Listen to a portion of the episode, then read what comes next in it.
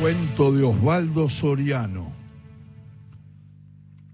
Escribí, escribí estos cuentos.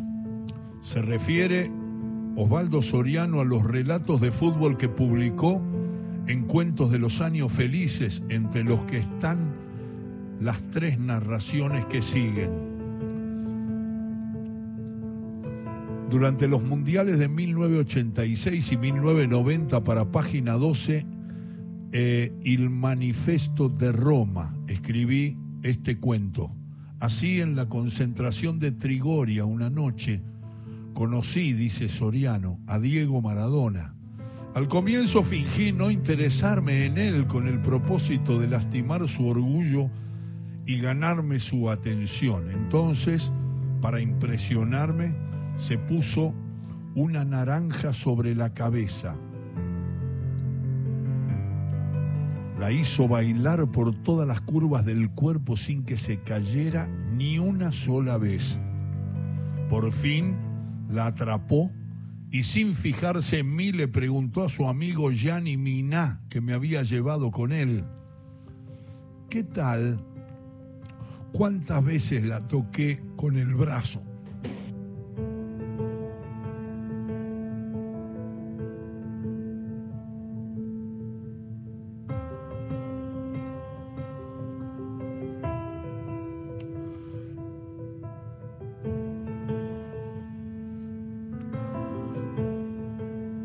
¿Qué tal?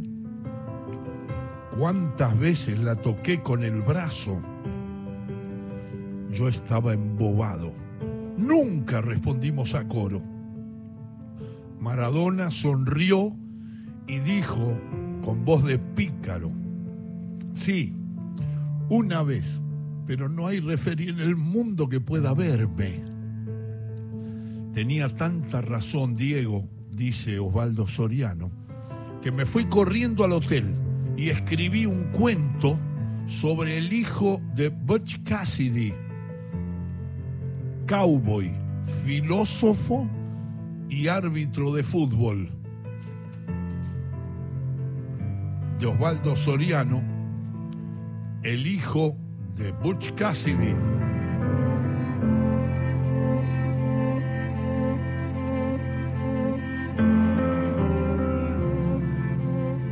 El Mundial de 1942 no figura en ningún libro de historia, pero se jugó en la Patagonia Argentina sin sponsors ni periodistas y en la final ocurrieron cosas tan extrañas como que se jugó sin descanso durante un día y una noche.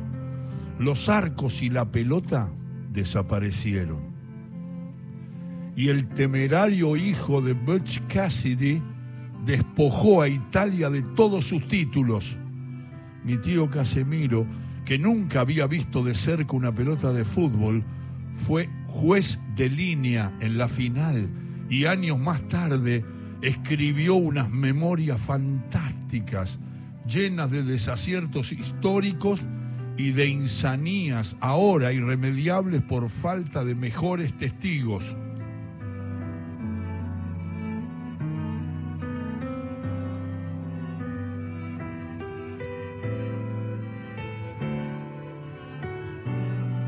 La guerra en Europa había interrumpido los mundiales. Los dos últimos, en 1934 y 1938, los había ganado Italia. Y los obreros piamonteses y emilianos que construían la represa de Barda del Medio en la Argentina y las rutas de Villa Rica en Chile, se sentían campeones para siempre. Entre los obreros que trabajaban de sol a sol, también había indios mapuches conocidos por sus artes de ilusionismo y magia. Y sobre todo, europeos escapados de la guerra. Había españoles que monopolizaban los almacenes de comida, italianos de Génova, Calabria y Sicilia, polacos, franceses, algunos ingleses que alargaban los ferrocarriles de su majestad unos pocos guaraníes del Paraguay y los argentinos que avanzaban hacia la lejana tierra del fuego. Todos estaban allí porque aún no había llegado el telégrafo y se sentían a salvo del terrible mundo donde habían nacido. Hacia abril, cuando bajó el calor y se calmó el viento del desierto, llegaron sorpresivamente los electrotécnicos del Tercer Reich, que instalaban la primera línea de teléfonos del Pacífico al Atlántico. Con ellos traían una punta del cable que inauguraba la era de las comunicaciones y la primera pelota del mundo a válvula automática que decían haber inventado en Hamburgo, luego de mostrarla en el patio del corralón para admiración de todos, desafiaron a quienes se animara a jugarles un partido internacional. ¿A quién se iba a animar? un ingeniero de nombre Celedonio Sosa que venía de Valvanera, aceptó el reto en nombre de toda la nación argentina y formó un equipo de vagos y borrachos que volvían decepcionados de buscar oro en las hondonadas de la cordillera de los Andes. El atrevimiento fue catastrófico para los argentinos que perdieron 6 a 1 con un pésimo arbitraje de William Brett Cassidy, que se decía hijo natural del cowboy Butch Cassidy, que antes de morir acribillado en Bolivia vivió muchos años en las estancias de la Patagonia con el Sundance Kid y Edna, la amante de los dos.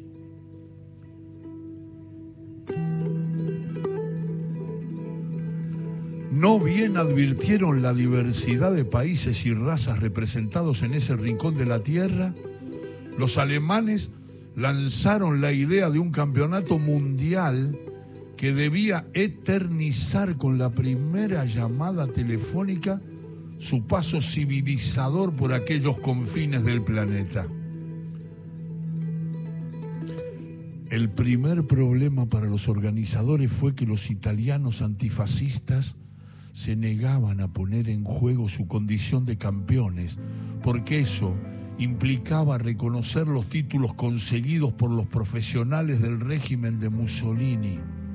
Algunos irresponsables, ganados por la curiosidad de patear una pelota completamente redonda y sin tiento, se dejaban apabullar por los alemanes a la caída del sol mientras la línea del teléfono avanzaba por la cordillera hacia las obras del dique, un combinado de almaceneros gallegos e intelectuales franceses perdió por 7 a 0 y un equipo de curas polacos y desarraigados guaraníes cayó por 5 a 0 en una cancha improvisada al borde del, del río Limay.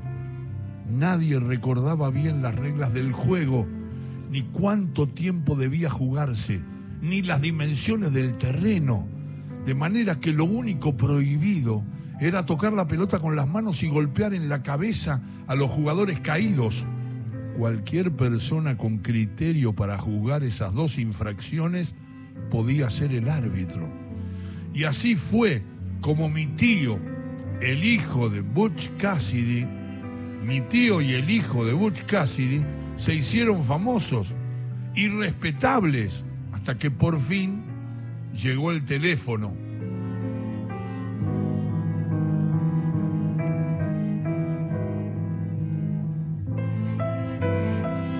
Hubo un momento en que la posición principista de los italianos se volvió insostenible. ¿Cómo seguir proclamándose campeones de una copa que ni siquiera reconocían cuando los alemanes golpeaban a quien se les pusiera adelante? podían seguir soportando las pullas y las bromas de los visitantes que los acusaban de no atreverse a jugar por temor a la humillación. En mayo, cuando empezaron las lloviznas, el capataz calabrés Giorgio Casiolo advirtió que con la arena mojada la pelota empezaba a rebotar para cualquier parte y que los enviados del Führer que ya probaban el teléfono en secreto y abusaban de la cerveza, no las tenían todas consigo. En un nuevo partido contra los guaraníes, el resultado luego de dos horas de juego sin descanso fue apenas de 5 a 2. En otro, los ingleses, los ingleses que colocaban las vías del ferrocarril se pusieron cuatro goles a cinco cuando se hizo de noche y los alemanes argumentaron que había que guardar la pelota para que no se perdiera entre los espesos matorrales. A fin de mes, los pescadores del Limay, que eran casi todos chilenos, perdieron por 4 a 2 porque William Brett Cassidy concedió dos penales a favor de los alemanes por manos cometidas muy lejos del arco. Una noche de juerga en el prostíbulo de Zapala, mientras un ingeniero de Baden-Baden trataba de captar noticias sobre el frente ruso en la radio de la señora Fanny La Jolie, un anarquista genovés de nombre Mancini, al que le habían robado los pantalones, se puso a avivar al proletariado de Barda del Medio y salió a los pasillos a gritar que ni los alemanes ni los rusos eran invencibles. En el lugar no había ningún ruso que pudiera darse por aludido, pero el ingeniero alemán dio un salto, levantó el brazo y aceptó el desafío.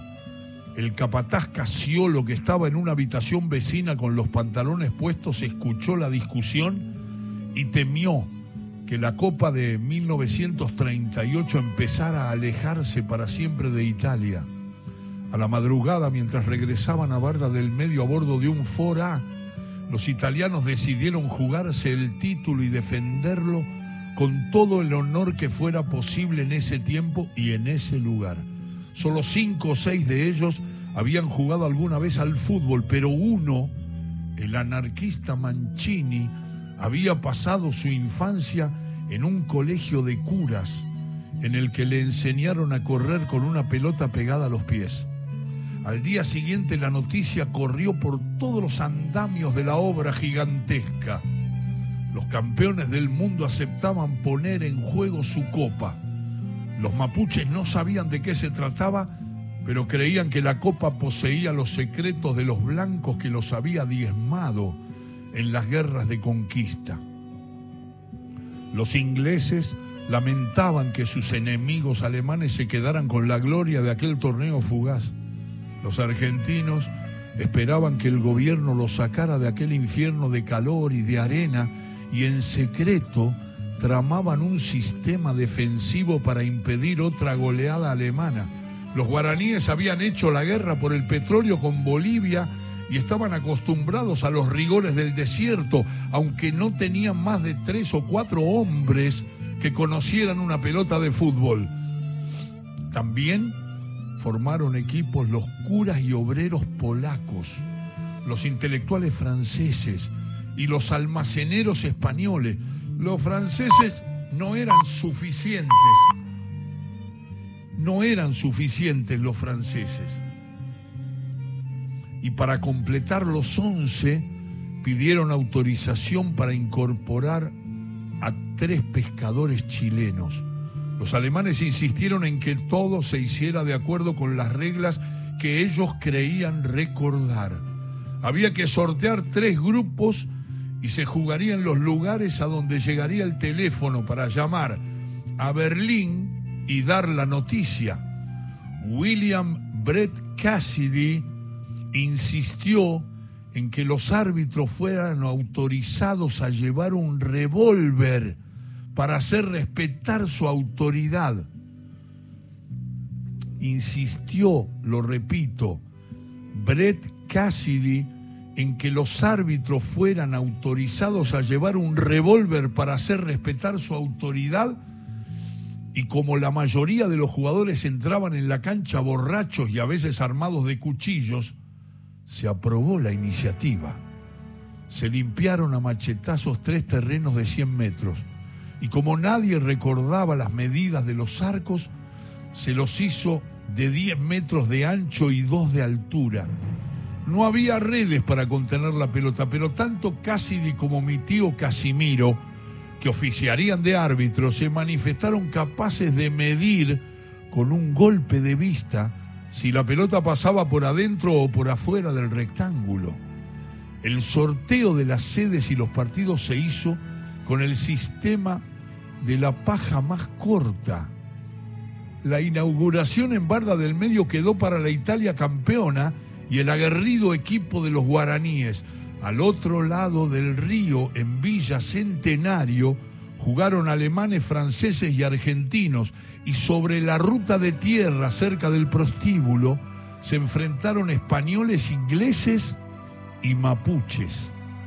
En todos los partidos hubo incidentes de arma blanca y las obras del dique tuvieron que suspenderse por los graves rebrotes de nacionalismo que provocaba el campeonato. En la inauguración Italia les ganó 4 a 1 a los guaraníes que no tenían otra bandera que la de Paraguay. En las otras canchas salieron vencedores los alemanes contra los franceses y los indios mapuches se llevaron por delante a los ingleses y a los almaceneros españoles por cinco o seis goles de diferencia. Los dos primeros heridos fueron guaraníes que no acataron las decisiones de Cassidy. El referí tuvo que emprender la culatazo para hacer ejecutar un penal a favor de Italia. Al otro lado del río, mi tío Casimiro tuvo que disparar contra un delantero mapuche que se guardó la pelota abajo de la camisa y empezó a correr como loco hacia el arco británico en el segundo partido de la serie. Los mapuches tuvieron dos o tres bajas, pero ganaron la zona porque los británicos se empecinaron en un fair play digno de los terrenos de Cambridge. La memoria escrita por mi tío flaquea y tal vez confunda aquellos acontecimientos olvidados.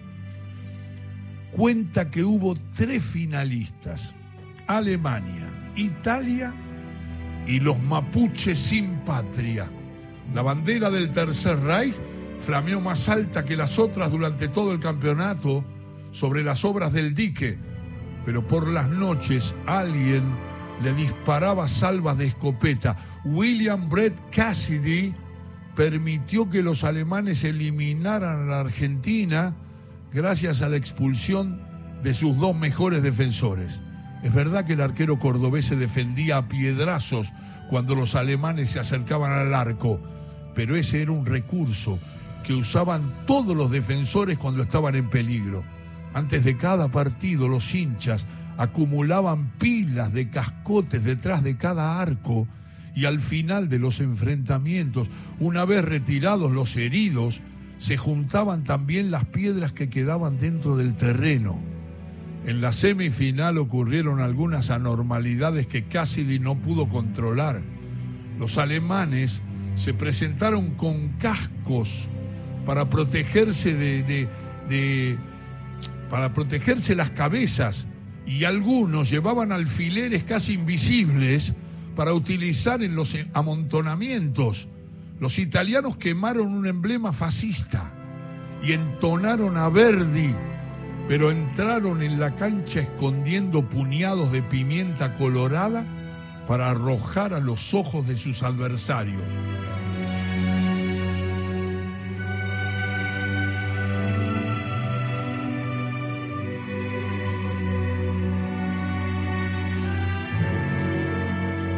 Cassidy quiso darle relieve al acontecimiento y sorteó los arcos con un dólar de oro, pero no bien la moneda cayó al suelo, alguien se la robó. Y ahí se produjo el primer revuelo. El capitán alemán acusó de ladrón y de comunista a un cocinero italiano que por las noches leía a Lenin encerrado en una letrina del corralón. En aquel lugar nada estaba prohibido, pero los rusos eran mal vistos por casi todos y el cocinero fue expulsado de la cancha por rebelión y lecturas contagiosas. Antes de dar por iniciado el partido, Cassidy lanzó una arenga bastante dura sobre el peligro de mezclar el fútbol con la política y después se retiró a mirar el partido desde un montículo de arena a un costado de la cancha. Como no tenía silbato y las cosas se presentaban difíciles, él solo bajaba de la colina revólver en mano para apartar a los jugadores que se trenzaban a golpes. Cassidy disparaba al aire y aunque algunos espectadores escondidos entre los matorrales le respondían con salvas de escopeta, el testimonio de mi tío asegura que afrontó las tres horas de juego con un coraje digno de la memoria de su padre. Cassidy hizo durar el juego tanto tiempo porque los italianos resistían con bravura y mucho polvo de pimienta el ataque alemán. Sí, y en los contragolpes el anarquista Mancini se escapaba como una anguila entre los defensores demasiado adelantados. Hubo momentos en que Italia, que jugaba con un hombre menos, estuvo arriba 2 a 1 y 3 a 2, pero a la caída del sol alguien le devolvió a Cassidy su dólar de oro en una tabaquera donde había por lo menos 20 monedas más. Entonces, el hijo de Butch Cassidy decidió entrar en el terreno y poner las cosas en orden. En un corner Mancini fue a buscar la pelota de cabeza, pero un defensor alemán le pinchó el cuello con un alfiler y cuando el italiano fue a protestar, Cassidy le puso el revólver en la cabeza y lo expulsó sin más trámite. Luego descubrió que los italianos usaban pimienta colorada para alejar a los delanteros rivales, detuvo el juego y sancionó tres penales a favor de los alemanes. El capataz Casiolo, furioso por tanta parcialidad, se interpuso entre el arquero y el hombre que iba a tirar los penales, pero Cassidy volvió a cargar el revólver y lo hirió en un pie. Un ingeniero prusiano bastante tímido que había jugado todo el partido recitando el eclesiastés, se puso los anteojos para ejecutar los penales. Casi le había contado solo nueve pasos de distancia y además anotó dos goles. Enseguida, el hijo de Butch Cassidy dio por terminado el partido y así se le escapó a Italia la copa que había ganado en 1934 y 1938. Los alemanes se fueron a festejar al prostíbulo, ni siquiera imaginaron que los mapuches, bajados de los Andes, pudieran ganarles la final como ocurrió tres días más tarde, un domingo gris que la historia no recuerda. Ese día el teléfono empezó a funcionar y a las 3 de la tarde Berlín respondió a la primera llamada desde la Patagonia. Toda, pero toda la comarca fue a la cancha a ver el partido. Y el flamante teléfono negro caí, traído por los alemanes, el regimiento basado en la frontera con Chile envió su mejor tropa para tocar los himnos nacionales y custodiar el orden pero los mapuches no tenían país reconocido ni música escrita y ejecutaron una danza que invocaba el auxilio de sus dioses. Mi tío, que ofició de juez de línea, anota en su memoria que a poco de comenzado el partido aparecieron bailando sobre las colinas unas mujeres de pecho desnudo y enseguida empezó a llover y a caer granizo en medio de la tormenta y las piedras, casi pensó en suspender el partido, pero los alemanes ya habían anunciado la victoria por teléfono y se negaron a postergar el acontecimiento. Pronto la cancha se convirtió en un pantano. Los jugadores se embarraron hasta hacerse irreconocibles. Después, sin que nadie se diera cuenta, los arcos desaparecieron y por más que se jugó sin parar hasta la hora de la cena, ya no había dónde convertir los goles. A medianoche, cuando la lluvia arreciaba, Cassidy detuvo el juego y conferenció con mi tío para aclarar la situación. Los alemanes dijeron haber visto unas mujeres que se llevaban los postes y de inmediato el árbitro otorgó seis penales de castigo contra los mapuches pero nadie encontró los arcos para poder tirarlos. Una partida del ejército salió a buscarlos, pero nunca más se supo de ella. El juego tuvo que seguir en plena oscuridad porque Berlín reclamaba el resultado final, pero ya ni siquiera había pelota y al amanecer todos corrían detrás de una ilusión que picaba aquí o allá, según lo quisieran unos u otros. A la salida del sol, el teléfono sonó en medio del desierto. Todo el mundo se detuvo a escuchar. El ingeniero, jefe, pidió a Cassidy que detuviera el juego por unos instantes, pero fue inútil. Los mapuches seguían corriendo, saltando y arrojándose al suelo como si todavía hubiera una pelota. Los alemanes, curiosos o inquietos, pero seguramente agotados, fueron a descolgar el teléfono y escucharon la voz de su Führer, que iniciaba un discurso en alguna parte de la patria lejana. Nadie más se movió entonces. El susurro alborotado del teléfono corrió por todo el terreno en aquel primer mundial de la era de las comunicaciones. En ese momento de quietud, uno de los arcos apareció de pronto en lo alto de una colina a la vista de todos y las mujeres reanudaron su danza sin música. Una de ellas, la más gorda y coloreada de fiesta, fue al encuentro de la pelota que caía de muy alto, de cualquier parte, y con una caricia de la cabeza la dejó dormida frente a los palos para que un bailarín descalzo que reía carcajadas la empujara derecho al gol. William Brett Cassidy anuló la jugada a balazos, pero en su memoria alucinada, mi tío dio el gol como válido. Lástima que olvidó anotar otros detalles y el nombre de aquel alegre goleador de los mapuches se mantiene en secreto. Thank you.